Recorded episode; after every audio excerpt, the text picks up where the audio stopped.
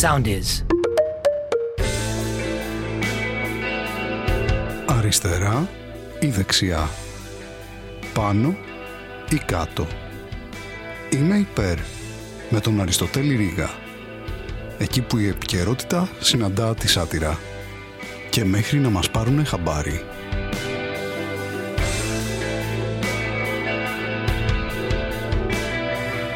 Χαίρετε φίλες και φίλοι, επειδή κάποια κουβέντα έχει ανοίξει τώρα τελευταία σχετικά με το πρόσφατο περιστατικό στην Άρτα, θα ήθελα να το συζητήσουμε αν θέλετε κι εσείς. Καταρχάς, να ξεκαθαρίσω ότι είμαι υπέρ. Είμαι υπέρ του να το συζητήσουμε, έτσι, όχι υπέρ του περιστατικού. Και το λέω αυτό γιατί υπάρχουν άνθρωποι οι οποίοι ακούνε αυτό το podcast, βλέπουν αυτή την εκπομπή, που είναι ε, οξυδερκεί, φοβεροί, που πιάνουν αυτά τα πράγματα, τα πιάνουν στον αέρα. Που έχουν φοβερή αντιληπτική ικανότητα που μπορούν να μιλήσουν ως ίσο προς ίσο με μια λαμαρινόβιδα με ένα κρουστικό δραπανοκατσάβιδο. Και γιατί μετά από σχεδόν 90 επεισόδια αυτής της εκπομπής, κάποια πράγματα πρέπει να τα εξηγούμε. Βέβαια, είμαι πολύ υπέρ. Τώρα, ας δούμε τα δεδομένα. Τα δεδομένα ε, θα ήθελα να μην τα αναλύσουμε ε, πολύ, γιατί όλοι τα ξέρουμε σε γενικές γραμμές.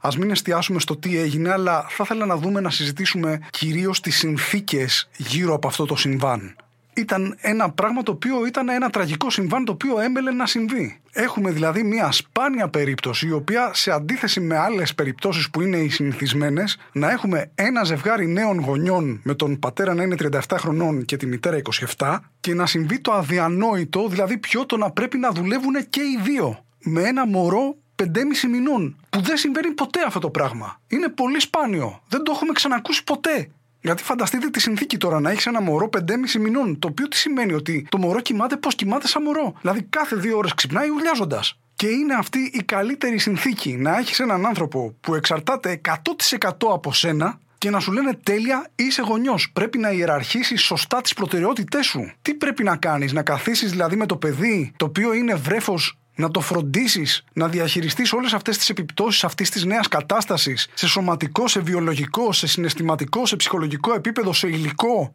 Να δεις πώς μπορείς να αντιπεξέλθεις στο νέο σου ρόλο. Να βάλεις σε πρώτη θέση το γεγονός ότι είσαι φροντιστής. Ποιες είναι οι προτεραιότητές σου, αυτές; Φυσικά και όχι. Η πρώτη προτεραιότητα είναι ότι πρέπει να πας να δουλέψεις. Σε έχει ανάγκη το μωρό, σε έχει, ναι.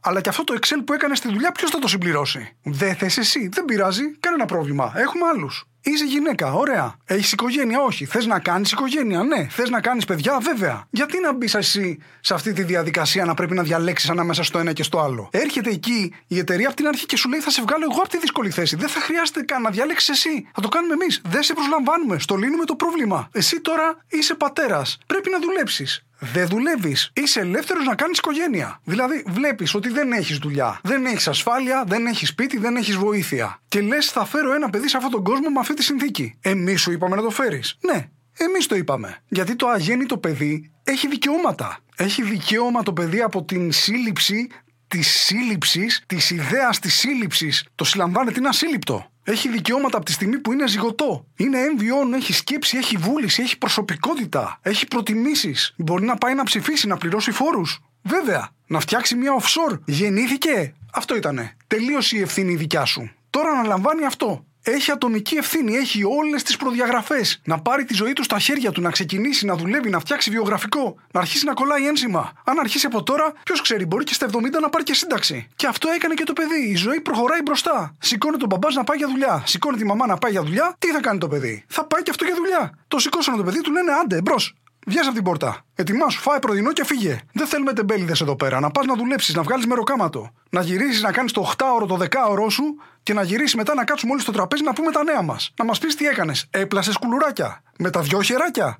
Θα πας στο βρεφοκομείο. Στο βρεφοκομείο. Να βγεις να αρπάξεις τη ζωή από τα μαλλιά. Εντάξει, είσαι πέντε μηνών, δεν μπορείς να αρπάξεις τίποτα. Να κοιτάξεις την ευθύνη στα μάτια. Εντάξει, δεν μπορείς να εστιάσεις ακόμα. Να αρχίσεις να συνεισφέρεις στον οικογενειακό προπολογισμό. Να αρχίσεις να δουλεύεις να μην έχεις χρόνο για τους γονείς σου. Γιατί οι γονείς σου είναι καλύτεροι. Γεννήθηκες, τέλος. Η ιδιωτική πρωτοβουλία. Αυτή είναι η αγορά. Η αγορά αυτορυθμίζεται. Όποιος δεν προσαρμόζεται, τα έχουμε πει. Πώς φτάσαμε δηλαδή εδώ πέρα τυχαία μετά από εκατομμύρια χρόνια εξέλιξης; Από τις σπηλιές δηλαδή, τι γινότανε; Ήταν στη σπηλιά το μωρό. Πήγαινε ο πατέρας για κυνήγι. Πήγαινε η μάνα για δουλειά. Το μωρό τι έκανε; Πήγαινε κι αυτό. Δηλαδή, ο Μόγλης που μεγάλωσε χωρίς γονείς, άσχημα πήγε που τον μεγάλωσε αγέλη λύκων. Γιατί ούτε οι λύκοι δεν θα άφηναν ένα κουτάβι πέντε μηνών χωρίς τους γονείς του. Ούτε οι λύκοι. Έχουμε περάσει εκατομμύρια χρόνια εξέλιξης για να φτάσουμε λοιπόν στο σημείο να πρέπει δύο άνθρωποι να κάνουν τρεις δουλειές για να έχουν το προνόμιο να δρέψουν τα αγαθά του πολιτισμού. Το προνόμιο να μπορούν να έχουν ένα ψυγείο, να πληρώσουν το φως που καίει το ψυγείο. Να μπορούν να στηρίξουν το χρηματιστήριο ενέργειας. Τι είμαστε, παρικμασμένοι, πρωτόγονοι, να μπορούν να στηρίξουν την τιμή του καυσίμου. Δηλαδή, τι θα κάνουν αυτοί οι άνθρωποι που το πουλάνε, θα γίνουν κλέφτες; Είναι ήδη. Θα ξαναγίνουν. Δηλαδή, αν δεν είναι αυτό εξέλιξη, τι είναι; Πώς θα καταλάβεις ότι είσαι εξελιγμένος άνθρωπος, αν δεν μπεις στο δίλημα; Το να διαλέξεις ανάμεσα στο να είσαι στο παιδί σου που σε έχει ανάγκη και το να μην είσαι στο παιδί σου που σε έχει ανάγκη, επειδή αυτό έχει ανάγκη το παιδί σου που σε έχει ανάγκη. Αυτό είναι ο πολιτισμός. Αυτό είναι ο πολιτισμός. Και εννοείται τώρα μιλάμε για ανθρώπους τώρα τέρμα πορωμένους, έτσι, που είδες αυτόν τον πατέρα, έτσι. Αμετανόητος. Δηλαδή, ο, ο άνθρωπος έφτασε στο σημείο να αποπειραθεί να αφαιρέσει το αφημί του από τους εκλογικούς καταλόγους. Δηλαδή, που βλέπεις ότι αυτό σίγουρα τι θα κάνει, θα πάρει δικηγόρο το γνωστό πονικό λόγο. Και η μητέρα επίσης βλέπεις τέτοιους ανθρώπους να είναι σε αυτή την κατάσταση. Και βλέπουν οι συνάνθρωποι τους αυτούς τους ανθρώπους εκεί πέρα, παιδιά, και τι αποφασίζουμε συλλογικά; Να τους τιμωρήσουμε εμείς. Γιατί αν δεν εξαντλήσεις τη βία στον άνθρωπο που έχει συνειδητοποιήσει το μέγεθος της τραγωδίας, πού θα την κατευθύνεις αυτή τη βία; Πού θα πας, σε αυτόν που μπορείς, σε αυτόν που σε παίρνει. Γι' αυτό εξελιχθήκαμε, παιδιά, ως κοινωνία. Ούτε οι λύκοι δεν τα κάνουν αυτά. Γιατί τι γίνεται όταν πας εσύ από μόνος σου να αφαιρέσεις μια ζωή ενός ανθρώπου που έχει κάνει αυτό το ίδιο πράγμα; Τι συμβαίνει με το που παίρνεις την πρώτη, αμέσως επιστρέφει η δεύτερη. Έτσι πάει. Η δεύτερη αφαίρεση ακυρώνει την πρώτη. Όλοι το ξέρουν αυτό. Γιατί τι θα κάνεις; Θα πας στον οργανισμό που δούλευε ο άλλος και του είχε πει τώρα φεύγεις, τώρα πας άλλη πόλη, τώρα όπως είσαι, ερχόμαστε και σε παίρνουμε. Εκεί θα πας. Θα πας στη δουλειά της μητέρας που είχε ένα βρέφος 5,5 μηνών και της είπε τσακί σου, έλα εδώ να δουλέψεις. Εκεί θα πας. Θα πας στον παιδικό σταθμό που δεν πήρε καν ένα τηλέφωνο να πήρε παιδιά. Ήταν να έρθει αυτός. Γιατί δεν ήρθε. Αλλά έτσι είναι αυτά. Τα βρέφητα, ξέρετε, είναι αλήτες κανονικά. Στο βρεφοκομείο τώρα μιλάμε. Ανοίγουν την πόρτα και φεύγουν. Δεν υπολογίζουν τίποτα. Μεγαλώνουν και τους φοβάσαι. Λε, αυτός έχει κάνει βρεφοκομείο τώρα. Τα άλλα, τα, τα αυτά τα δέρνει τα, τα μωράκια στα, στα ιδιωτικά, στη Μωραήτη. Πού θα αποδώσει ευθύνη, Στη συνθήκη, στο κράτος, στο γεγονός ότι δεν υπάρχουν δομές, ότι δεν υπάρχει βοήθεια για τα νέα ζευγάρια. Αυτά, παιδιά, είναι μη ρεαλιστικά πράγματα. Τα ανθρώπινα δικαιώματα απέτυχαν όποτε και όπου εφαρμόστηκαν. Πείτε μου εσείς μία φορά που πέτυχαν τα ανθρώπινα δικαιώματα εκεί που εφαρμόστηκαν. Μία. Πού θα πας να αποδώσεις μόνος σου τιμωρία, στον άνθρωπο που ήδη βιώνει τις ολέθριες συνέπειες της πράξης του. Σε αυτόν θα πας. Γιατί, παιδιά, είναι θεσμικό, είναι συνολικό το θέμα. Έχει παρέμβει και το δημόσιο για αυτό το πράγμα. Που βλέπεις, ας πούμε, την Εκκλησία πως, με πόση καλοσύνη έχει προσεγγίσει το θέμα. Λέει το μωρό, δεν μπορούμε να το κυδέψουμε. Όχι. Γιατί αν δεν παρέμβει το δημόσιο σε αυτό, ε, πού θα παρέμβει; Το μωρό δεν έχει βαφτιστεί, άρα δεν θα πάει στον παράδεισο. Δεν μπορεί. Έχει αμαρτίες, βέβαια. Είναι πέντε μηνών. Πρόλαβε. Και φταίει, φταίει για το γεγονός ότι κάποιος όφης κάποια στιγμή έπεισε μια γυναίκα να φάει ένα μήλο και εκείνη το φαγε. Και τώρα πρέπει να δουλεύουμε μέχρι τα 67 και να έχουμε χρηματιστήριο ενέργειας και να μην έχουμε δημόσιο σύστημα υγείας. Και είναι ξεκάθαρο ότι είναι ακριβώς έτσι, είναι 100%. Δηλαδή, πριν το διαχωρισμό κράτου-εκκλησία, πρέπει λίγο να συζητήσουμε το διαχωρισμό κράτους λογικής. Σε άλλα νέα, αυτή είναι η δεύτερη εκπομπή που κάνω εδώ στα στούντιο του Soundies μετά την ε, πρώτη που ήταν ε, η συνέντευξη με τον ε, Κλέωνα Γρηγοριάδη. Δεν έχω ιδέα πώς θα πάει αυτό το πράγμα, δεν έχω ιδέα πώς θα γίνει το μοντάζ, δεν, δεν έχω ιδέα γενικά. Αυτό είναι το αποτέλεσμα του γεγονότος ότι έφυγα από το σπίτι που ήμουν εκεί πέρα και τώρα πρέπει να τα κάνω έτσι τα πράγματα. Είναι, η αλήθεια είναι ότι είναι μια αλλαγή. Οι αλλαγές δεν είναι εύκολες, είναι αναγκαστικές όμως. Οπότε θα δούμε. Πιστεύω ότι θα δούμε. Δηλαδή, γενικά αυτό που θέλω να πω είναι ότι σαν βιοθεωρία, σαν σκοπό ζωής, σαν ρητό ύπαρξη, αν θέλετε, είναι το θα δούμε. Τώρα, δεν ξέρω πώς θα γίνει αυτό, αν θα συνεχίσω να έχω συνεντεύξεις. Η αλήθεια είναι ότι προσφέρεται εδώ χώρος για συνεντεύξεις, αλλά είναι και η προεκλογική περίοδος τέτοια και δεν μπορώ να φέρω τους ανθρώπους που ενδεχομένως να ήθελα να φέρω στον αντένα γιατί πια δεν είμαι στο σπίτι μου, εκεί θα μπορούσα να το κάνω. Εδώ πέρα είναι λίγο θέμα.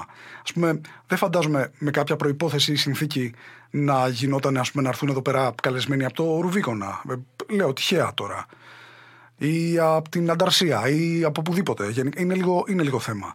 Οπότε δεν ξέρω αν θα συνεχιστούν οι συνεντεύξεις με πολιτικούς Φαντάζομαι ίσως κάποια στιγμή να επανέλθω στο concept των ε, συνεντεύξεων, γιατί πραγματικά προσφέρεται εδώ πέρα, αλλά με άλλου είδους καλεσμένους. Μπορεί να φέρω ε, κομικούς ε, ή μουσικούς ή όποιον ε, θέλετε γενικά και δεχτεί. Τώρα, η συνέντευξη με τον Κλέωνα ήταν πραγματικά απροσδόκητη, δεν το περίμενα. Έγινε το εξής. Ειλικρινά, είδα τις συνεντεύξεις των άλλων πολιτικών σε podcasters και youtubers και έγραψα το εξής. Το είμαι και εγώ YouTuber, ε, το έκανα ένα tweet. Και βλέπω ένα μήνυμα και μου έρχεται ένα μήνυμα από τη νεολαία του Μέρα 25 που μου λένε Θέλεις όντως να το κάνεις αυτό, γιατί έχουμε κάτι υπόψη μας. Και λέω, παιδιά, εννοείται. Και προέκυψε αυτό το πράγμα και το οποίο έγινε και με μια συγκυρία γιατί όντως μετακόμισα και δεν είχα που να πάω και ε, ήρθα εδώ και μου λέγανε έχεις κάποιο χώρο να κάνουμε τη συνέντευξη και τους λέω μια στιγμή γιατί μπορεί να βολέψει και έγινε αυτό το πράγμα και ήταν τέλειο, ήταν πολύ ωραίο. Ήταν μια κουβέντα βασικά, δεν ήταν ακριβώς συνέντευξη, γιατί αυτός ο άνθρωπος, ξέρετε, είναι στη Βουλή και είναι κοινοβουλευτικός εκπρόσωπος και εκεί η δουλειά τους είναι να μπορούν να χωράνε 10 σελίδες κείμενο σε 10 λεπτά χρόνου. Οπότε αυτό που έγινε είναι ότι έκατσε εδώ και άρχισε να μιλάει και μετά από μία ώρα και 40 λεπτά συνειδητοποίησα ότι έχω κάνει πέντε ερωτήσεις. Και μου βγήκε ο πάτος να το φέρω αυτό το πράγμα στο μοντάζ, δυσκολεύτηκα πάρα πολύ. Το έφερα σε ένα χρόνο κάπως που να μπορεί να τον δει κάποιος. Στη μία ώρα βγήκε το βίντεο ακριβώς, περίπου μία ώρα και 11 δευτερόλεπτα. Συγγνώμη για τους ψυχαναγκαστικούς. Και έγινε αυτό. Αλλά γενικά θα δούμε τώρα τι γίνεται. Ο λαιμός μου είναι χάλια. Είναι, είμαι ακόμα με τη φαρικίτιδα. Έχει σταματήσει σήμερα η θεραπεία με την κορτιζόνη και την αντιβίωση που έπαιρνα. Δεν ξέρω τι θα κάνω. Πήγαινε καλύτερα. Και μετά έκανα μια παράσταση στην Καλαμάτα που είχα να παίξω το προηγούμενο Σάββατο και πήγε χειρότερα. Και είμαι σε απόγνωση γενικά, γιατί είναι σοβαρό θέμα αυτό. Η φωνή μου είναι εργαλείο δουλειάς. Δηλαδή, στις παραστάσεις που κάνω και μιλάω πολύ και τραγουδάω. Και το τραγούδι είναι λίγο θέμα. Και τώρα συμβαίνει και το εξής. Τώρα, ας πούμε, το επόμενο Σαββατοκύριακο που έρχεται εδώ, από τις 12 μέχρι τις 14, έχουμε το ετήσιο φεστιβάλ. Ε, το Athens Comedy Festival, στο οποίο συμμετέχω με δύο παραστάσεις. Και η, η παράσταση που παίζω το Σάββατο, που είναι λογοπαίγνια, θα γίνει. Θα έχω ένα μικρόφωνο μπροστά μου και θα λέω λογοπαίγνια και όποιον πάρει ο χάρος γενικά, γιατί θα πω μόνο αδοκίμαστα λογοπαίγνια. Δεν έχω ιδέα. Μπορεί να είναι διαγωνιστικό, μπορεί να κοπώ στον πρώτο γύρο, δεν ξέρω τι θα γίνει.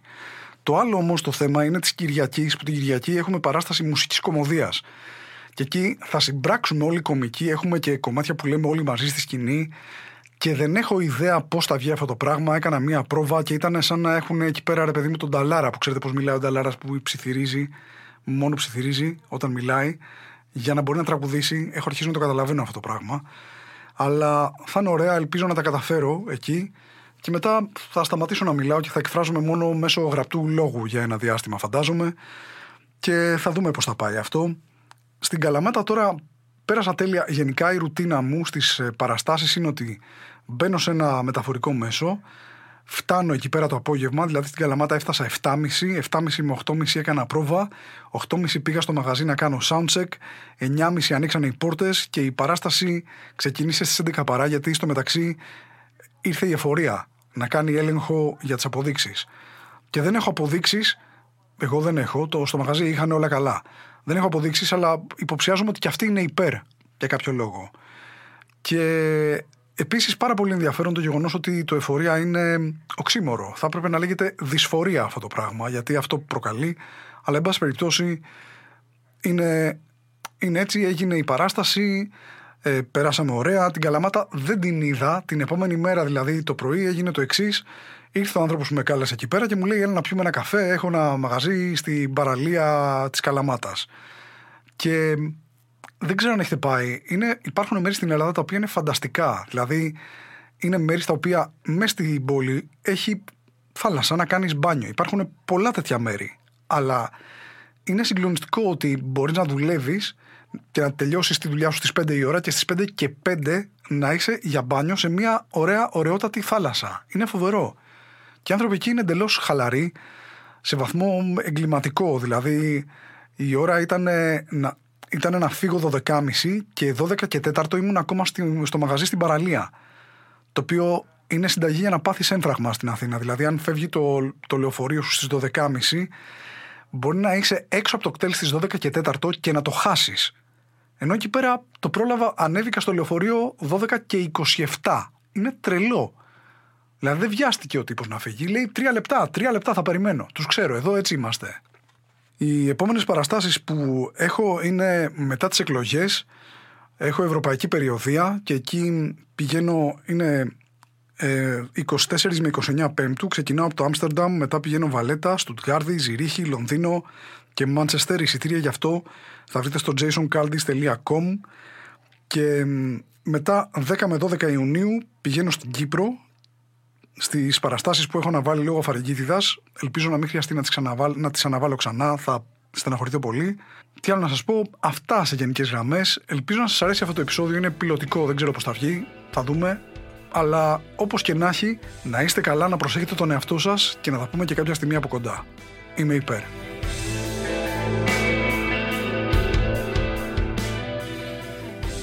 Ακολουθήστε μας στο Soundees, στο Spotify, στο Apple Podcasts και στο Google Podcasts.